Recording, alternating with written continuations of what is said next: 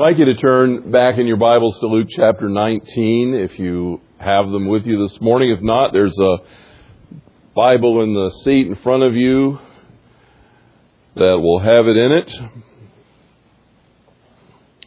And I'll help you out just a little bit here in a moment. If you'll turn to page 66 in the second section. First section's got a lot of pages in it, but it's the Old Testament. Second section, page 66, Luke 19. And there are a couple verses that I want to call to our attention this morning as Jesus on this particular day is about to approach Jerusalem and he gives instructions to his disciples. And he says, You will find a colt on which no one yet has ever sat. Untie it and bring it here. And then as we move toward the end of this processional, the crowd is beginning to get very loud and boisterous and they're crying out with with uh, great excitement. Blessed is the King who comes in the name of the Lord, peace in heaven, glory in the highest. Some of the Pharisees in the group realize that this one sitting on this colt was actually receiving worship. That they were recognizing him as God and praising and giving glory to Him, and it disturbed them.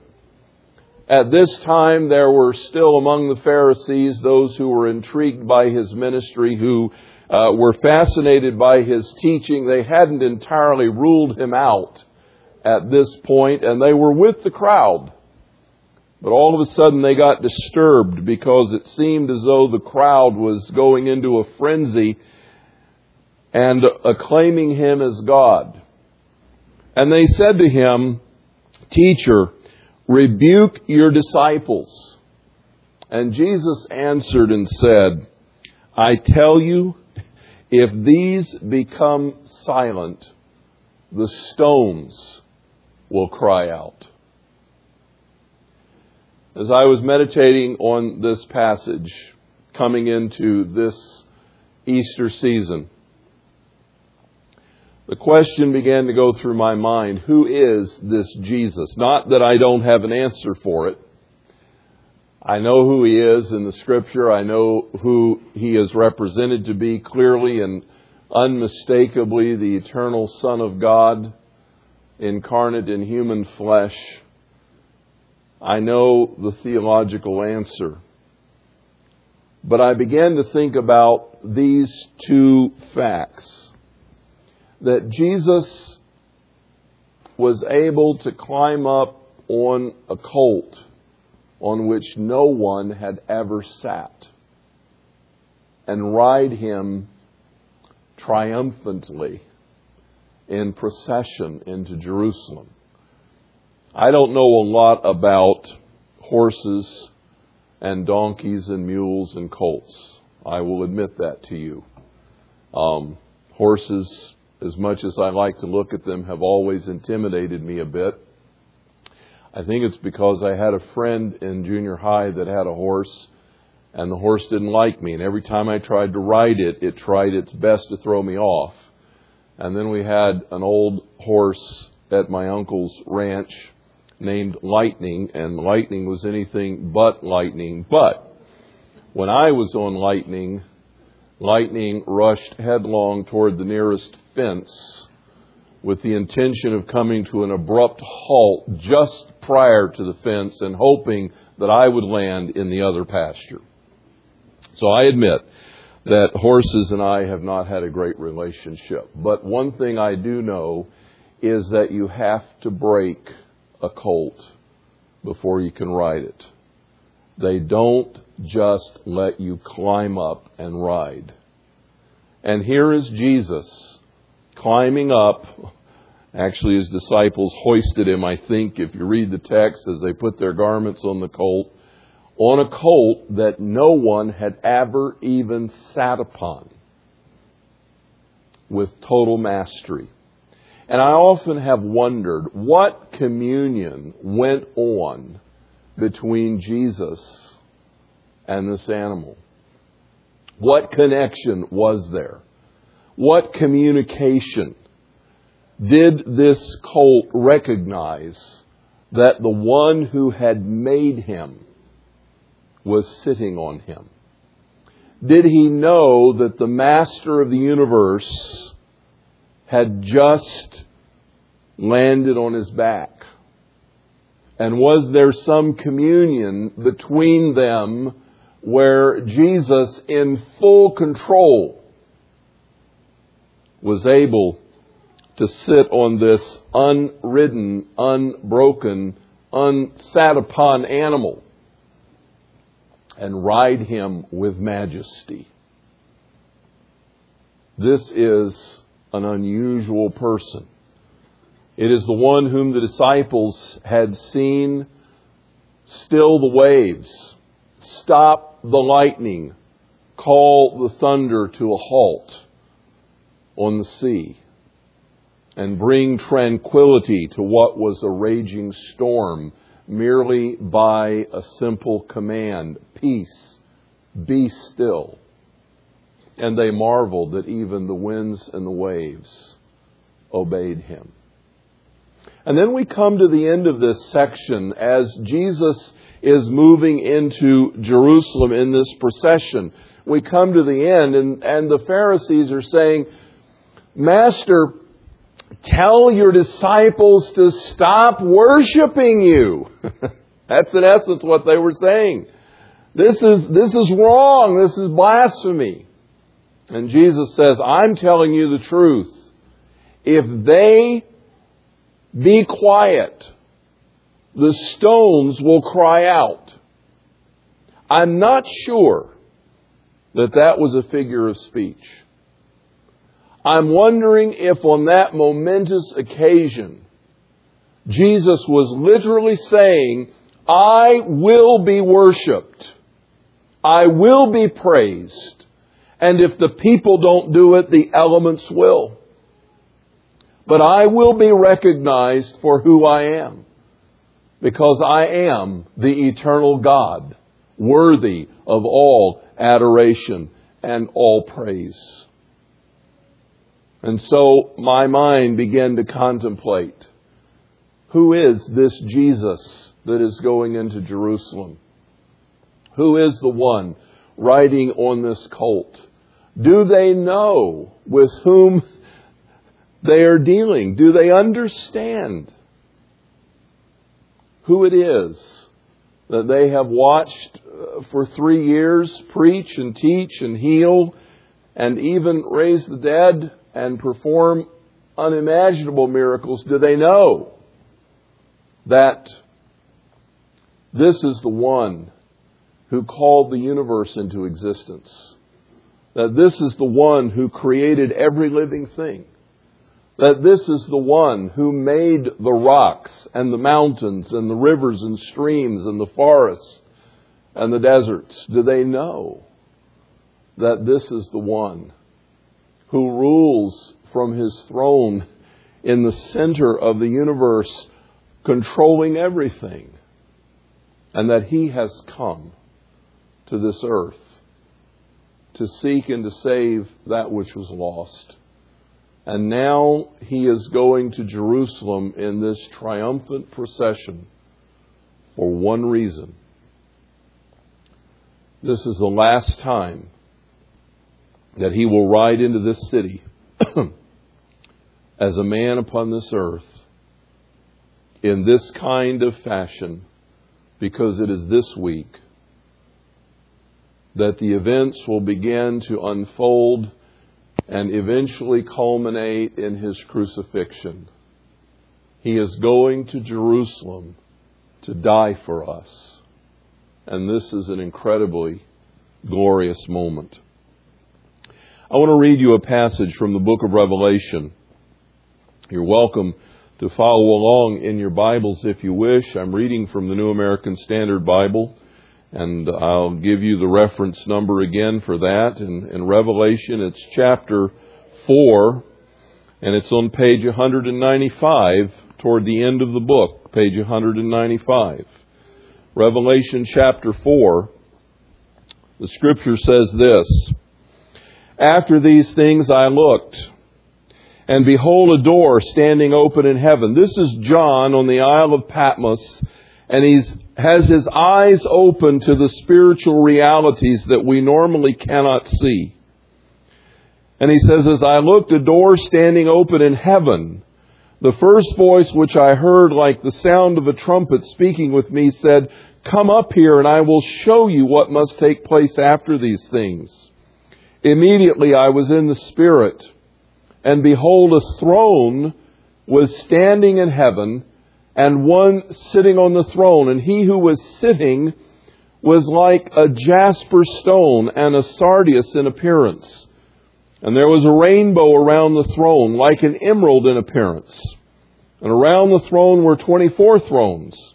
And upon the thrones I saw 24 elders sitting, clothed in white garments and golden crowns on their heads.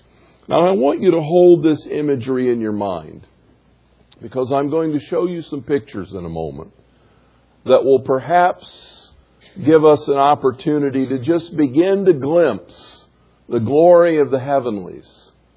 And I want you to picture this throne somewhere there in the universe that John is now seeing with his own eyes in the Spirit. And, and imagine the, the splendor and the majesty of this. From the throne proceeded flashes of lightning and sounds and peals of thunder. And there were seven lamps of fire burning before the throne, which are the seven spirits of God. And before the throne there was, as it were, a sea of glass like crystal. And in the center, around the throne, four living creatures, full of eyes in front and behind. The first was like a lion. The second was like a calf. The third had the face like that of a man. And the fourth was like a flying eagle. And the four living creatures, each one of them having six wings, are full of eyes around and within. And day and night they do not cease to say, Holy, Holy, holy is the Lord God Almighty who was and who is and who is to come. And when the living creatures give glory and honor and thanks to Him who sits on the throne, to Him who lives forever and ever, the 24 elders fall down before Him who sits on the throne and worship Him who lives forever and ever, and cast their crowns before the throne, saying, Worthy art thou, our Lord and our God, to receive glory and honor and power. For thou didst create all things, and because of thy will they existed and were created. And I saw on the right hand of him who sat on the throne a book written inside and on the back, sealed up with seven seals. And I saw a strong angel proclaiming with a loud voice, Who is worthy to open the book and break its seals? And no one in heaven or on the earth or under the earth was able to open the book or look into it. And I, John, began to weep greatly because no one was found worthy to open the book or look into it. And one of the elders said to me, Stop weeping. Behold, the lion that is from the tribe of Judah, the root of David, has overcome so as to open the book and its seven seals. And I saw between the throne and the elders a lamb standing as if slain, having seven horns and seven eyes, which are the seven spirits of God sent into all the earth. And he came. This is Jesus Christ, the one on that colt. He came, and he took it out of the right hand of him who sat on the throne. And when he had taken the book, the four living creatures and twenty four elders fell down before the Lamb.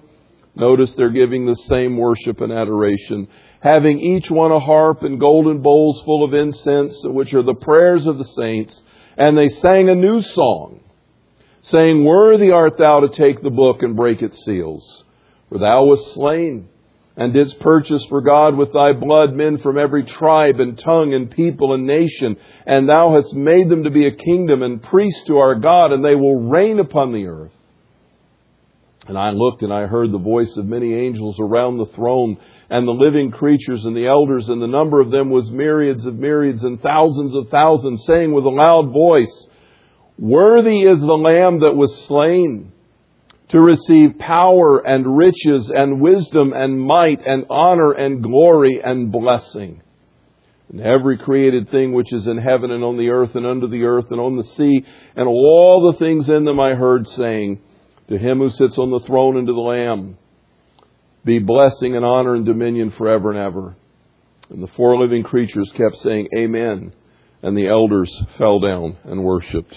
Notice it in this glorious scene in heaven.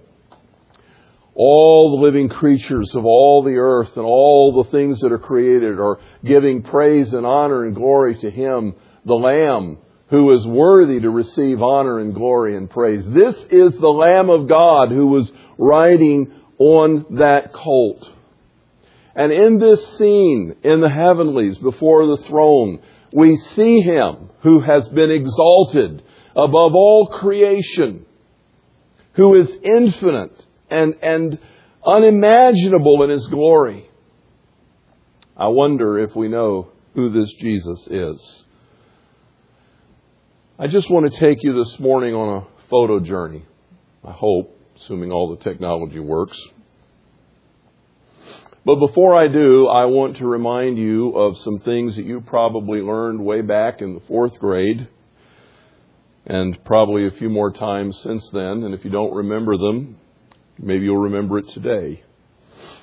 Do you remember how far it is to the sun? Well, it's 93 million miles. Do you remember how fast light travels?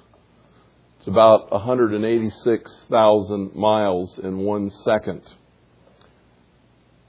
or about 671 what billion miles an hour.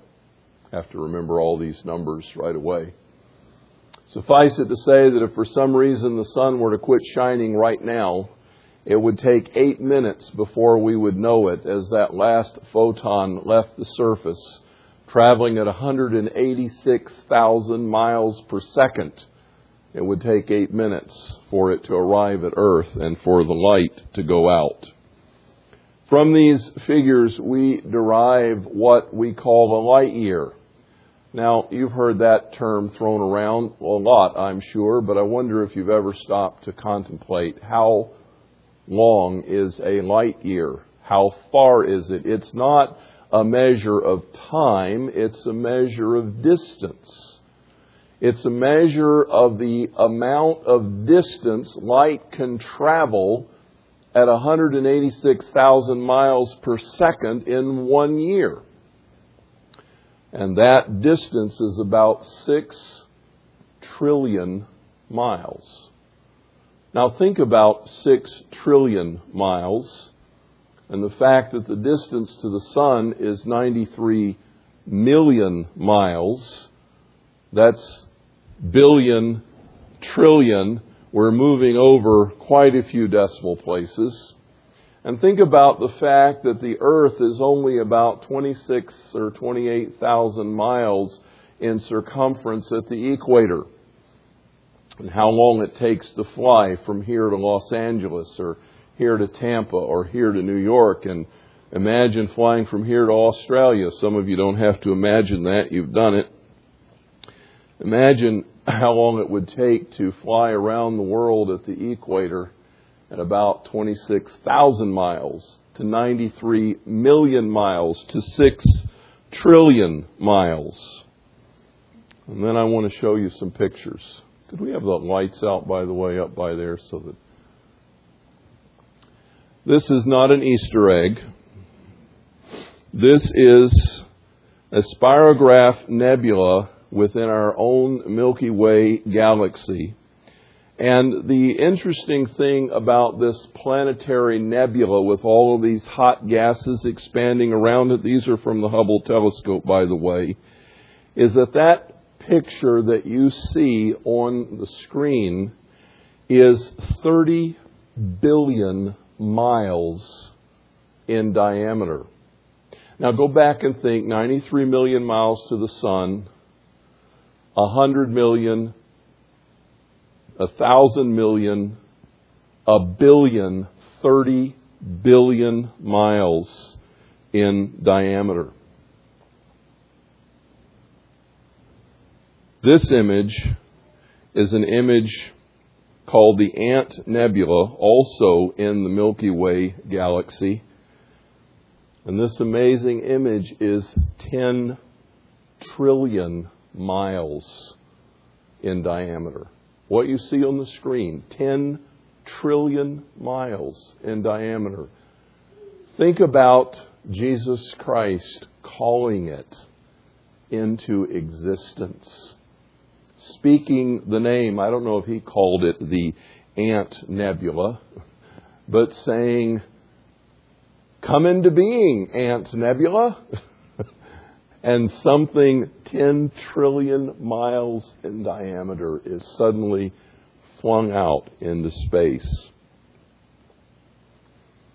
This one doesn't even have a real name, but images like this kind of make me wonder what it would be like around the throne of God as he describes that incredible image uh, of the color and the majesty and the glory.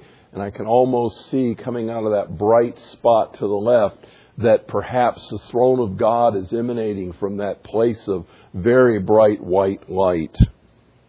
That particular image on the screen is 630 trillion miles wide. Just another part of the galaxy. Just another part. There are other images these particular ones, the color and glory of that, trillions of miles in diameter within our own galaxy. And this one particularly I like. It's called, I believe, the Horsehead Nebula in Orion.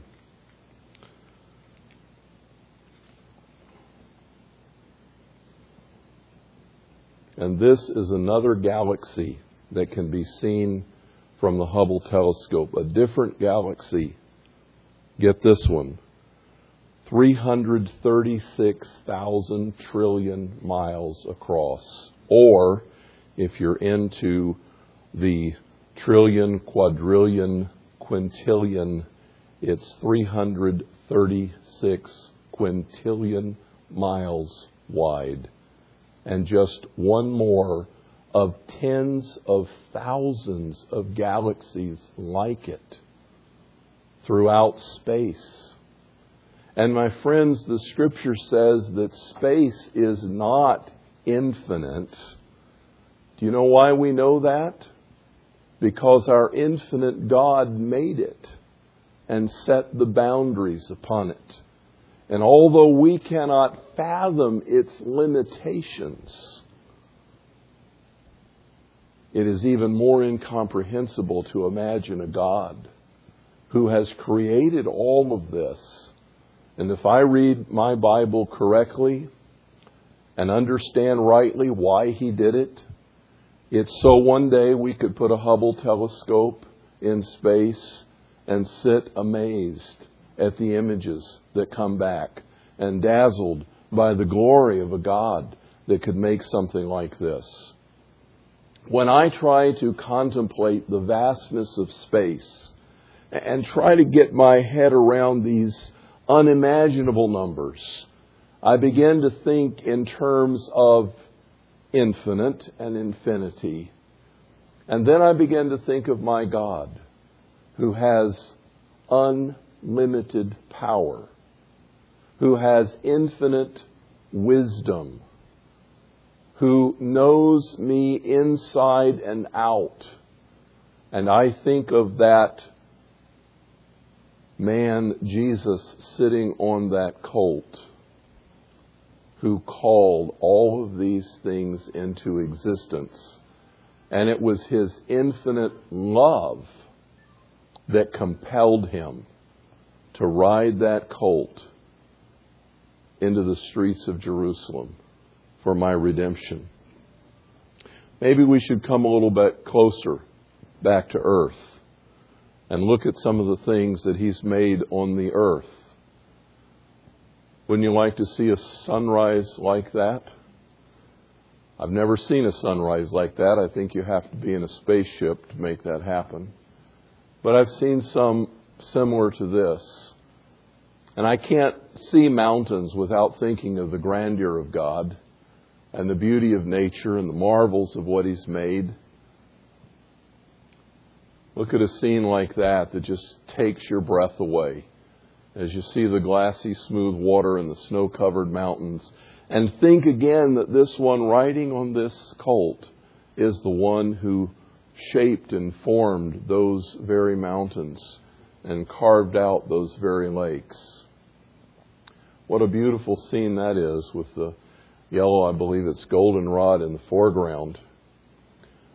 But God is not only the God of the immense and the huge, but He's also the God of the very small. And some of these images come from the Nikon photo contest, It's a Small World. Don't know if you've ever looked those up online, but what you see here on the screen are protozoa with cilia. These are one celled creatures, perhaps swimming in that lake that we saw in the other picture. If you could get a microscope and take a drop of water, you might see some of these one celled creatures. Little, little tiny things that you can only see with the aid of a microscope.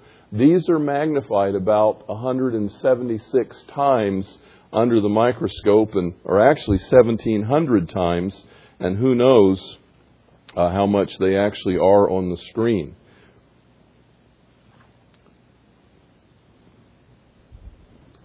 Can you imagine what this is? What do you suppose? These are the scales on the wings of a sunset moth. Taken at about 50 times their actual size, God crafted these just perfectly on the moth so that it can fly. And these little scales protect it in all kinds of weather, uh, keep its wings functional and operational, and if you could get a microscope and look at the wing of that moth, you would see this very image. In fact, I've seen images very much like this from the wings of a butterfly. Jesus, who sat on that colt, shaped the scales and the wings of the moth in his creative power and fully understood that. That's why I wonder what kind of communication might have gone on with him and that donkey. This may gross some of you out, but these are actually the neuron tracks in the nervous system of a mouse and its sense of hearing, the auditory pathways through the brain, and those uh, fibrous purple lines that move through there are nerve paths that carry the sense of hearing from one place to another. You imagine what it's like to delve into the microscopic level of all the creatures that God has created and know that He understands where every single fiber goes and what it does? And put it all together by the word of His power. That's not a monster from the deep. That's a housefly. A few times larger than you're normally uh, uh, used to seeing them. It'll make you slap them all that much sooner now, won't it? But those eyes are one of the things that makes it difficult to ever trap them. They see things from all directions. And all those little hairs pick up the slightest turbulence in the air. So you have to be really quick. God created all of those things and knew them perfectly. I love flowers. I can never get away from taking pictures of flowers. And when I begin to imagine the color and the beauty and the detail and the richness of the flower, I keep wanting to get closer and closer. I didn't take these next pictures, but I'm surely amazed. Did you know that that's the heart of a geranium? It's not a fountain in the middle of some city. It's the, the stamen and the anther and the pistil of a geranium. And this is the anther. You know, in a flower, the little thing that has the pollen on it, there's usually uh, several of them around the center portion, and that's the stuff that gets off at the right time of its bloom. It'll come off on you, the pollen that comes off. Well, these little red things inside of here is the pollen in the end of an anther of a flower that's taken with a microscope. Here's another one that thing, that little tiny thing that you see in a flower, is filled with pockets of this little pollen. And the pollen comes off and goes into the stamen, and the flower is able to form a seed and reproduce. Isn't that amazing? That God has put this together and crafted it, and the way that it works and functions is incredible beyond belief. The gorgeous pastels of a flower that's turned its face toward the sun. I love backlit subjects because you can see the light coming through the leaves and the petals, and they just stand out so lovely. And a lily that's floating on the water. Our Jesus, who was riding on that colt that morning, is the one who called all of this majesty and glory into existence. He made the rocks. Now, rocks are not animate, but I have a feeling that that's why he said, if these people keep silent, the rocks will cry out. Who is this Jesus? He is the one who called the world into existence. He is the one who shaped the universe. He's the one who made single celled animals. They didn't climb out of some primordial soup someday. If you really understand the mathematical probability of even a protein molecule assembling itself by accident, it takes far more faith to be an atheistic evolutionist than it does to be a believer in our Lord Jesus Christ. Because it's far less likely that it would ever happen by chance than that it happened by purposeful and intentional design. I can't even begin to go this morning into all of the reasons why evolution is virtually an impossible idea. But our God needs no defense. And that one that sat upon that colt that day riding into Jerusalem is the one who made it all. He was clothed in human flesh. He took on the shape and form of a man. He was made in the likeness, the scripture says, of Adam. And he came to this earth as a man, specifically that he might go to the cross and die for us. But don't lose sight of who he is. Don't lose sight of his glory. Don't lose sight of his majesty. This is the one who left that glorious heavenly throne and came to this earth because he loves you, because he wants to redeem you, because he wants you to come home to him, because he wants to have a relationship with you.